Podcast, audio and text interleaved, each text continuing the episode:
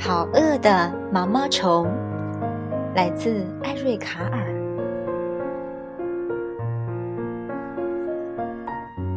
月光下，一颗小小的蛋躺在叶子上。星期天早上，暖和的太阳升起来了。啵一声。一条又小又饿的毛毛虫从蛋里爬了出来，它要去找一些东西来吃。星期一，它吃了一个苹果，可是肚子还是好饿。星期二。他吃了两个梨，可是肚子还是好饿。星期三，他吃了三个李子，可是肚子还是好饿。星期四，他吃了四个草莓，可是肚子还是好饿。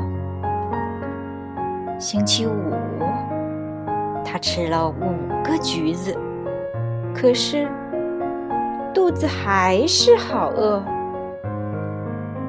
星期六，他吃了一块巧克力蛋糕，一个冰淇淋甜筒，一条腌黄瓜，一块奶酪，一截火腿，一根棒棒糖，一块樱桃派，一条香肠。